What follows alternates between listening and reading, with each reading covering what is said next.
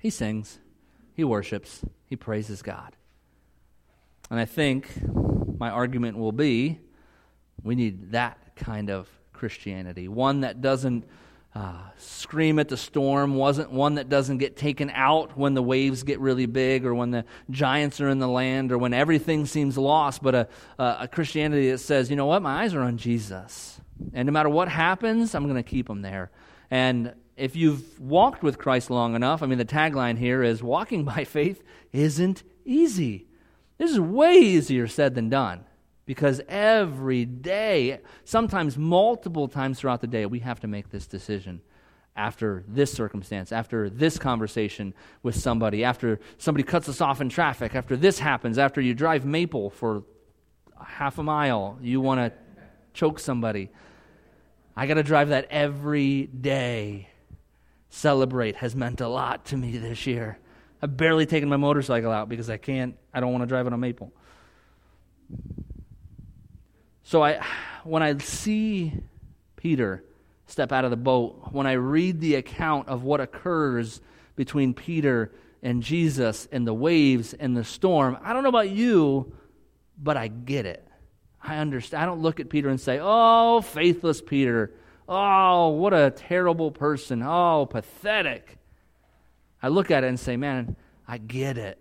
I get what that's like to want Jesus, to want to do what Jesus is doing, to want to engage with Jesus on the level where he's at, to want to make Jesus proud, to want to reach him in the midst of everything going on, but getting taken out by what's happening, on, happening all around us.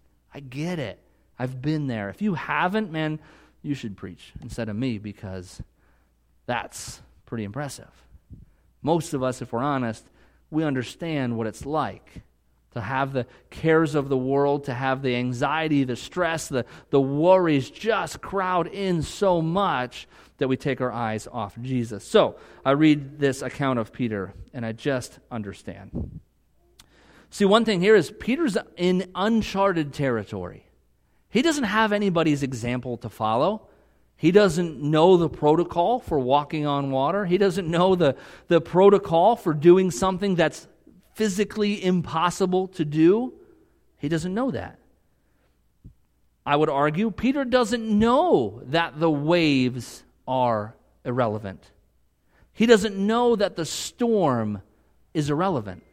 Because in Peter's experience, in Peter's line of work, in all of his life, they have always been relevant. The waves matter. The storm matters because he's a fisherman and he knows that can mean death. But more importantly, he hasn't matured in his faith in Christ enough to trust him in the midst of the storm and the waves. His brain still is in control. His rational mind is still in control. And do I mean that to be a, a, faithful Christian, you don't have to have a rational mind? Not at all.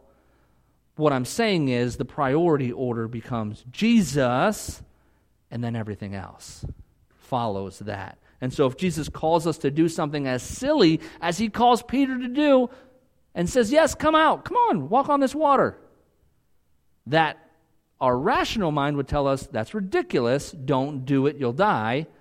That has to take second seat to what Jesus says in our life. From what we can see of Peter in the Gospels, if you do ever do a character study on Peter, Peter was a man ruled by his emotions becomes very clear as you look at his track record. Peter's emotions were not something he was able to hide very well. People knew how Peter felt about just about everything.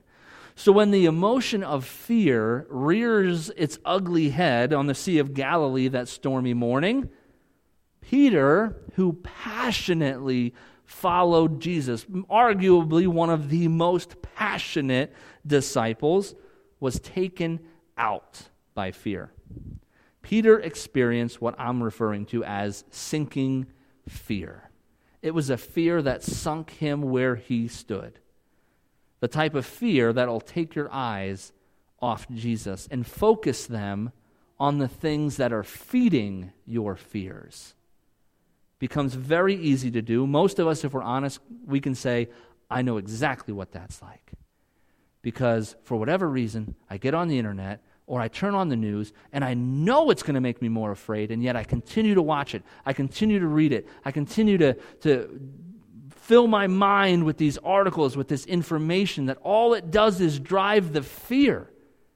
And we continue to do it. And what does it do? It takes us out, it takes our eyes off of Jesus, and it feeds our fears. So I want you to take a look at the account of Peter walking on the water again. And as you do, I want to see if you can identify, as you read it, the three types of fear that we're going to be talking about the next couple weeks the fear of inadequacy, the fear of control or lack thereof, and the fear of disappointment. Matthew chapter 14, verses 22 to 32. Again, I'm reading from the New Living Translation. Uh, so if you want to follow along in the New Living Translation, you can follow along with that. Matthew 14, 22 to 32. It says, Immediately after this, Jesus insisted that his disciples, so if you can help me out there, back there. Uh, Jesus insisted that his disciples get back into the boat and cross to the other side of the lake while he sent the people home. After sending them home, he went up into the hills by himself to pray. Night fell while he was there alone. Meanwhile, the disciples were in trouble far away from land, for a strong wind had risen, and they were fighting heavy waves. About three o'clock in the morning, Jesus came toward them, walking on the water. When the disciples saw him walking on the water, they were terrified. In their fear, they cried out, It's a ghost! But Jesus spoke to them at once. Don't be afraid, he said. Take courage. I am here. Then Peter called to him, Lord, if it's really you, tell me to come to you walking on the water. Yes, come, Jesus said. So Peter went over the side of the boat and walked on the water toward Jesus. But when he saw the strong wind and the waves, he was terrified and began to sink. Save me, Lord, he shouted. Jesus immediately reached out and grabbed him. You have so little faith, Jesus said, Why did you doubt me? When they climbed back into the boat, the wind stopped. So I don't know if when you read that, you can see the fear. And the Bible's very clear. Peter was terrified, not once, but twice in the midst of this account. But fear is a very real thing that changes this entire story. If there was no fear, I believe this would be a totally different account. So I want to talk today about the first type of fear that I see Peter struggling with in this account, and it's the fear of inadequacy. I can imagine that as Peter stepped out of the boat and onto the water, a pioneer of human origin, stepping out into what no man has ever done before. He sees Jesus doing it, and so he, I guess, thinks it's possible. But loud, boastful, prideful Peter comes face to face with his own inadequacy. I can imagine, I can only imagine, because it doesn't tell us, the thoughts which must have run through Peter's head at that moment. What am I doing on this water? As he just takes a few steps. What was I thinking getting out of the boat? Why did I do that? Maybe his rational brain kicked in. People can't walk on water. What am I doing? How am I doing this? What is going on? Whether these thoughts went through Peter's mind or not, I can't say for sure. But when I read this account, it certainly seems to fit that something occurs in Peter's mind as he sees the wind, as he sees the waves, as the storm howls around him. Something changes because he had enough faith to get out of the boat, but he doesn't have enough faith to get to Jesus. So something changes. changes. We don't know how far Jesus was. Jesus could have been 100 yards away from him. Peter could have made it halfway, three quarters of the way. We don't know. Peter could have made it three steps. He could have only made it one step. All we know is that it says he began to walk toward Jesus. He got out, he stood on the water, and he began to walk on the water. What I do see is this, this mirrors fears that we all experience when stepping out on faith to do something that God has called us to do. And if, as you read this or as we talk about this today, you say, Well, that's never happened to me, maybe you've never stepped out on faith into something that God has called you to do. Because those of us that have know, yeah, you're, you're hit pretty quick with your inadequacy. when you attempt to do what God calls you to do, the enemy will remind you and make it very clear your inadequacy. When God calls you to step out on faith, whether it's a yes, come, like he said to Peter, or maybe God calls you to a particular ministry, maybe he calls you overseas, or to be more vocal about your faith, the enemy will most certainly remind you you are inadequate. In my experience, it'll be a reminder of a few key things. One, our ability or our lack thereof. But what does God say about our ability? Deuteronomy 31 6 says, So be strong and courageous. Do not be afraid, and do not panic before them, for the Lord your God will personally go ahead of you. He will neither fail you nor abandon you. That's pretty good. I don't know about you, but if I was going to fight somebody, I'd be real happy if God of all creation went ahead of me and I knew that he was the one doing most of the work. That's pretty reassuring to me. 2 Corinthians chapter 12 verse 9 and 10. Each time he said, "My grace is all you need. My power works best in weakness." So now I am glad to boast about my weaknesses so that the power of Christ can work through me.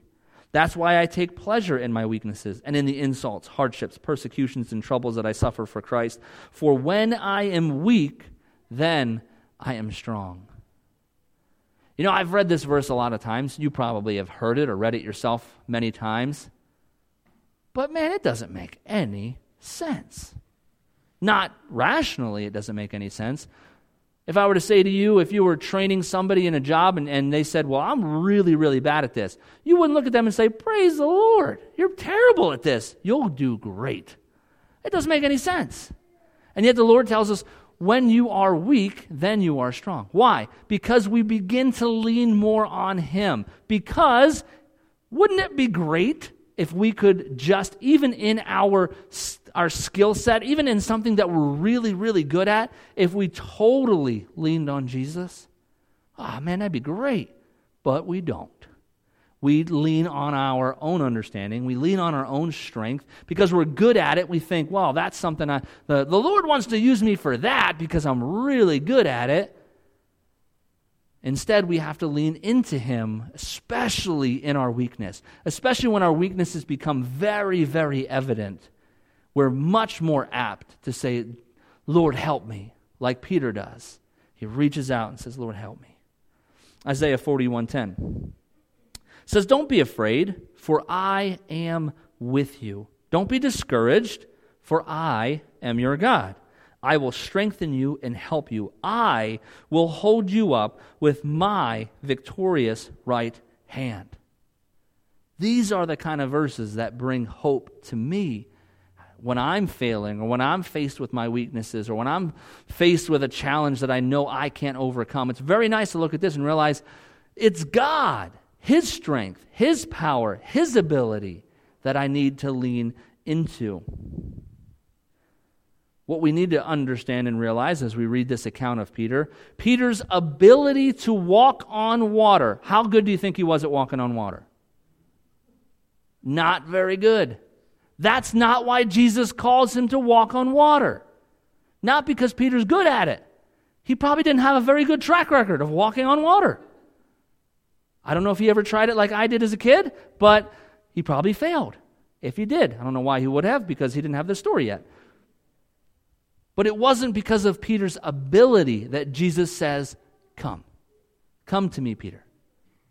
Because Peter had no ability in that area. Your ability isn't why God called you. And we really need to understand this because we're going to have this little meeting after church called the nominating committee. And what does the nominating committee do? They nominate people for open positions. And I will tell you, because I've I chair the nominating committee every year as a lead pastor. One of the things we talk about in the nominating committee is, well, I don't know if John's good for that position because he's terrible at it. We will talk about ability. Wouldn't it be great? If we just, you know what? I really feel like this person is called for this position. Well, they're terrible at that. I know, I know, I don't know. I, I just think we should put them in that position because they are terrible at it. And we're going to watch God show up. That is so important. And yet we fail at this so often. We say no to a ministry. Someone says, Hey, I'd really love you to do this. I don't know, join the worship team. How many of you that are terrible at singing are excited to sing on the worship team? Fawn says she's going to join the worship team. Ah. I'm terrible at singing. no, well, I like to sing. No one else likes it when I sing, especially if I have a microphone. I'm going to turn this thing on one of these Sundays, all right? Just... But we don't do things if we feel like we're not good at them. We don't want to be a part of that ministry because we feel like we might not be good at it. We don't want to be a part of that team if we don't feel like we'd be good at it. We don't want to help with something because we feel like we might not be good at it. If we truly understood what God is saying here, we would be far more concerned with, hey, Lord, is this something you want me to do? Not evaluating offers to be a part of something based on what we're good or not good at. Because, as some of you have found, you start doing something, you feel called to something, someone invites you, and maybe you just, you're just not good at saying no. And so you help them with something or you're a part of something and you realize, man, I have no skill here, but this is awesome. God is doing cool things here. And I'm experiencing Him. I've, I've had multiple accounts of that where I knew God was saying, do it, and I didn't want to do it because I was terrible at it, and God shows up. And awesome things happen. One of the other areas the enemy will uh, point out your inadequacy is that he will also remind you of your past failures. Anybody here not have any failures? You've succeeded at absolutely everything your hands have ever been set to, and you do everything perfect? Okay. Just one person. What does God say about our failures? James chapter 1, verses 2 to 4. Dear brothers and sisters, when troubles of any kind come your way, consider it an opportunity for great joy for you know that when your faith is tested, your endurance has a chance to grow. So let it grow, for when your endurance is fully developed, you will be perfect and complete, needing nothing. I don't know about you, but I played group sports. I played football. I played track. And practice is miserable many times for sports. Uh, you push yourself harder. The goal, if you don't know, if you've never played sports, the goal is to push yourself harder in practice than you ever anticipate being pushed in a game. Okay? Because why? If you push yourself harder in practice, then you will always, or you will generally be pretty successful when game time comes because you will be far more conditioned than you need to be. Better to be more conditioned than not conditioned enough. And I can tell you, the point of coaches is many times to point out you're not perfect. And they will purposely push you to fail. One of the things, as I announced this morning, uh, martial arts. I love martial arts. Uh, I got into that many years ago, and I've, I've very much enjoyed that. And I learned that black belts uh, in some of the more traditional styles, one of the things you do is you have to fight multiple people to get your black belt. Not fight as in like an all out brawl, but uh, you have to fight these uh, multiple people. And if they're trained, the point of this exercise is not that you have no chance of beating them. It doesn't matter how trained you are. The point is to humble you, to make you realize you will fail. You can fail. You are fallible as a person. If you've never experienced that as an individual, you might need a humbling experience to realize you are fallible.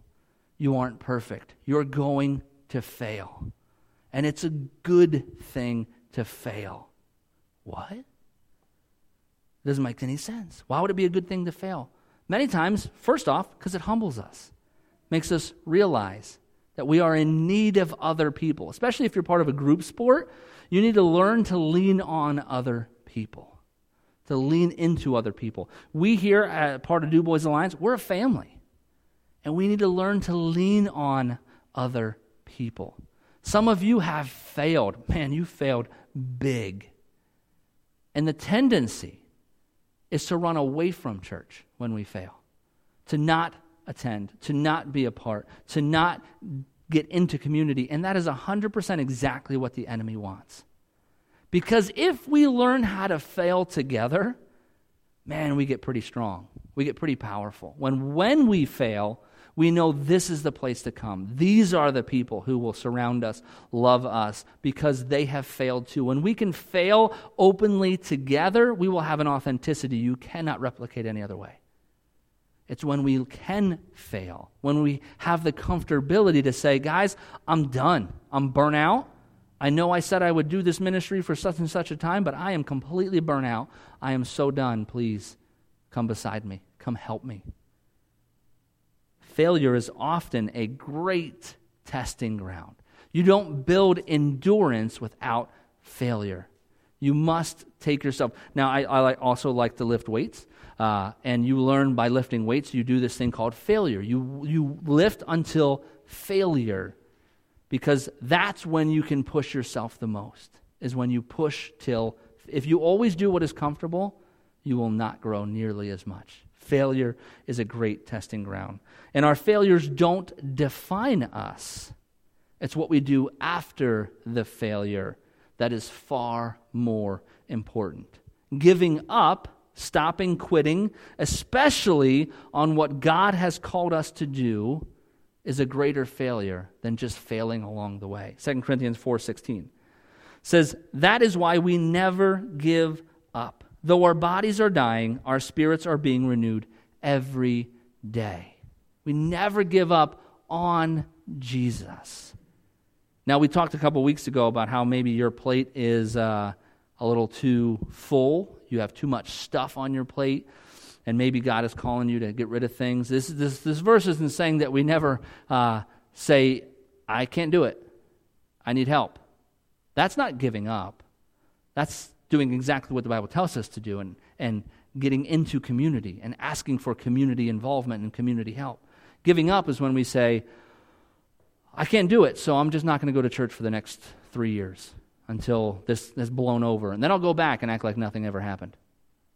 That's giving up. Or I'll just go to another church where nobody knows me and I don't have to deal with these problems anymore. I don't have to actually face my problems. I'll just go somewhere else. Failure isn't a sign of a lack of faith or that we're not following God. When we fail, you might have failed in ministry, you might have tried something. I've tried a lot of things, and they failed miserably. It's not a sign that, well, you just don't have any faith. Or you must not have been following God because you failed at that.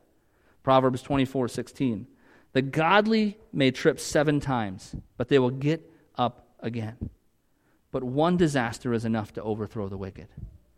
See, I love watching people fail, especially people that I'm discipling and watch them get back up and begin to move forward because 99% of the time they have learned something when they failed. I could give you illustration after illustration from history of how many times Edison failed and how many times this person failed and how Michael Jordan failed and he didn't even make a team at one point. He got cut from a team and all of these instances of where people have failed. And it was failure that drove them. But my argument would be you probably know failure can be a really good thing. If you talk about a season of your life where you learned the most or where maybe you grew the most with Jesus, a lot of times it'll be surrounding a time of failure. Whether it was moral failure that drove you to Jesus, whether it was f- failure in your family, in your job, and just in life in general, it drove you to a deeper relationship with Christ. So failure can, can be a good thing. And Paul, man, he really knew how to deal with past failure because he had a lot of it. Paul lived a life as a man named Saul that he was ashamed of. There was a lot of stuff that happened that someone could point to and say, that was a pretty bad failure. But look at what he says in Philippians 3 13 to 14. No, dear brothers and sisters, I have not achieved it, but I focus on this one thing, forgetting the past and looking forward to what lies ahead. I press on to reach the end of the race and receive the heavenly prize for which God, through Christ Jesus, is calling us. You, like Paul, might have a track record of failure. You might have failed miserably multiple times in your past. You might look at someone in this room and, and say, That person's a failure. I've watched that person mess up time after time after time after time you may have experienced humiliating defeat in an area that God is calling you to go back to. Or, this might resonate more with some of you, you might just be a perfectionist who doesn't believe they can do what God is calling them to do with 100% perfection. And so you say no when God says, do it. Forget the past. Look forward to what lies ahead. Maybe the enemy will remind you of your inadequacy by also pointing out your lack of experience. Maybe that's the next avenue the enemy will take you. Remind you, you don't have any experience in that. Well, what does God say about that? Again, I could tell you about how God chose David over all of his bigger, better looking, more uh, efficient, I don't know, but be- just better equipped brothers. They all were bigger, faster, stronger, better. Uh, David wasn't even a thought when Samuel was there. I don't know if you have a dad that ever thought, oh, wait, I forgot I had another kid. Uh, but that wouldn't feel too good. That's how David was. He's like, oh, I forgot about the little runt that's out watching the sheep. I guess I can call him in, but there's no way that God wants him to be king. I could tell you about that story. Or I could tell you about how God chose a young girl, not even married, to raise the Savior of the world.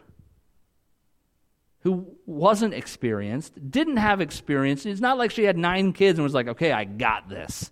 Give me Jesus Christ, the Savior of the world. I'll raise him now.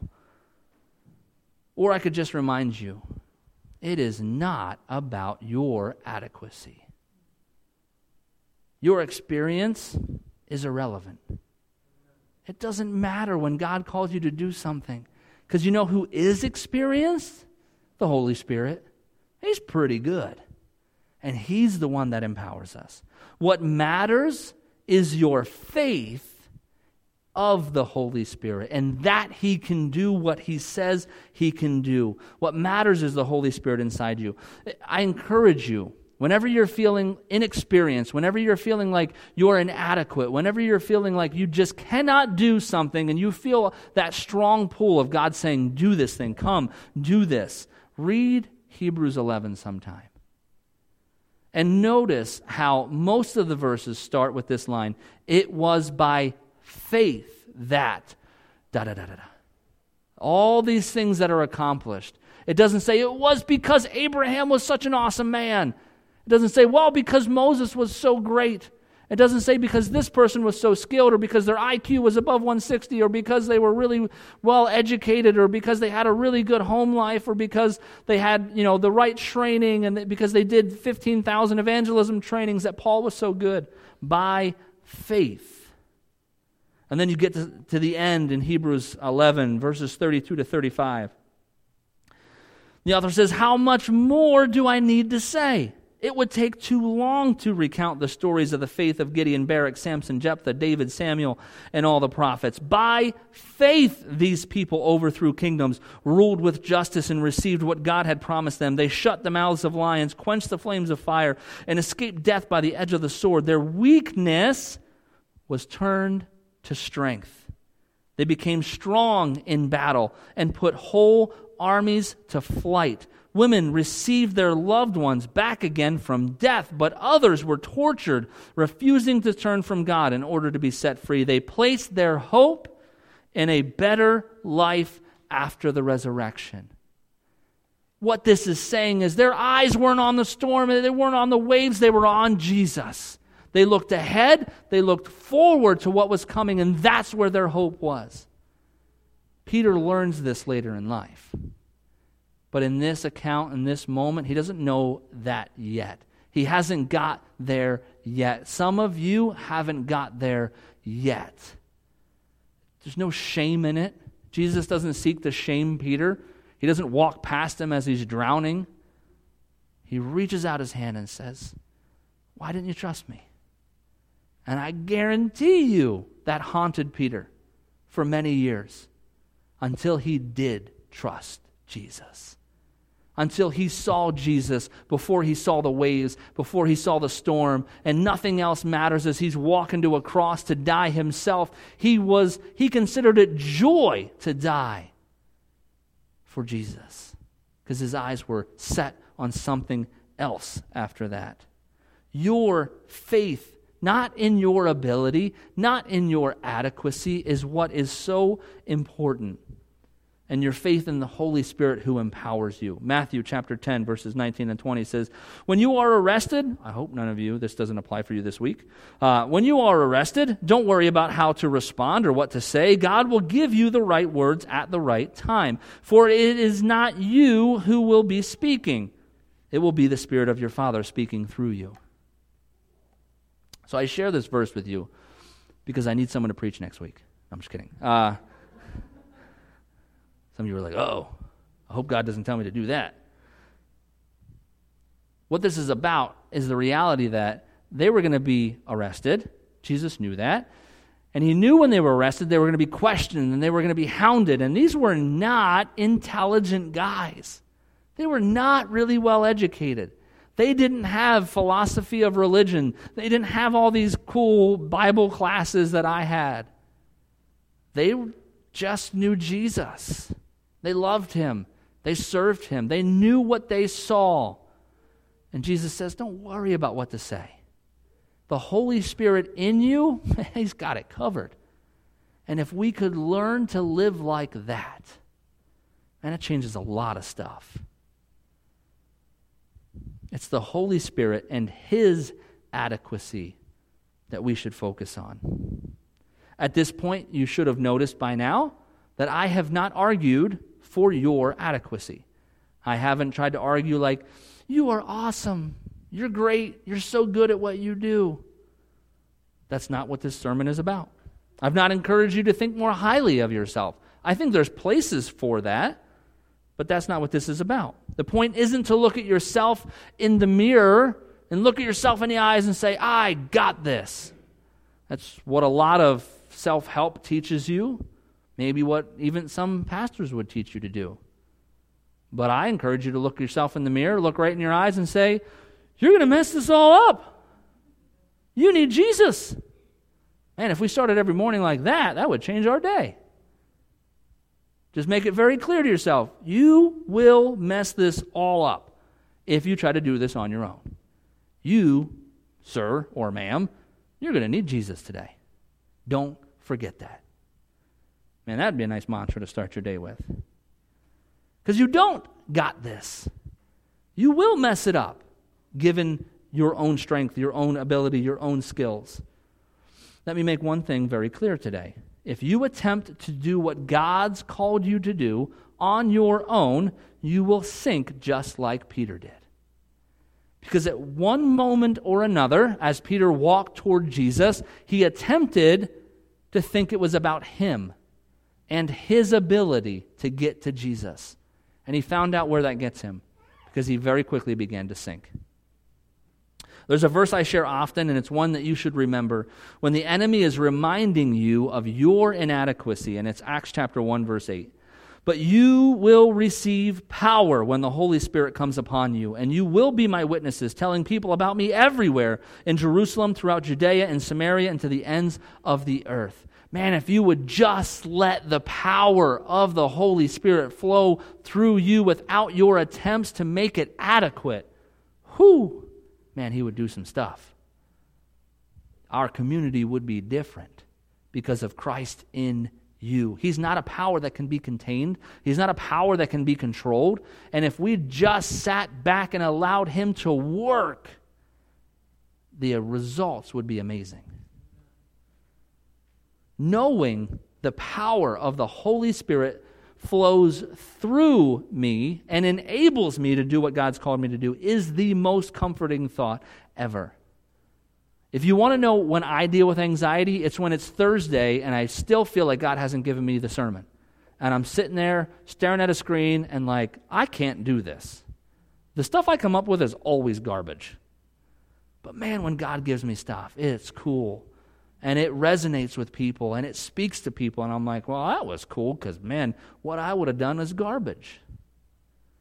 We need to focus less on trying harder. I need to say this because we're all Americans and we need to hear this because that's been the mantra like in America for so long. Try harder, try harder, try harder. Stop trying harder to be better, to be a better you. That's not what the gospel says. We need to focus less on trying harder, less on thinking that if we were just more talented, if we were just more educated, if we were just more bold, or that if we were just better Christians, that we would be able to perform at a better level for God. It's a lie from the pit of hell. Being a better Christian will not make you perform better for God. Flat out. Learning how to submit to the Holy Spirit, to God, man, that will do some awesome things for the kingdom of God. When we get our eyes off ourself, off our skills, off our abilities, then God can do cool things. He can even increase our abilities and increase our skill because we stop leaning on them and we lean on him. John 3:30 makes it very clear. He must become greater and greater and I must become less and less. That's what is so vitally important. What I do want to acknowledge is that fear is a real thing. Talked about this last week. What I do not want to do is minimize what you're going through or the things which are taking your eyes off Jesus. Fear is a real thing. That Peter's fear of the waves and of the ocean and of the storm, they were real and they were sensible fears.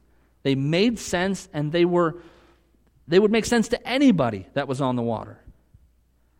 Fear of inadequacy can be demotivating at best.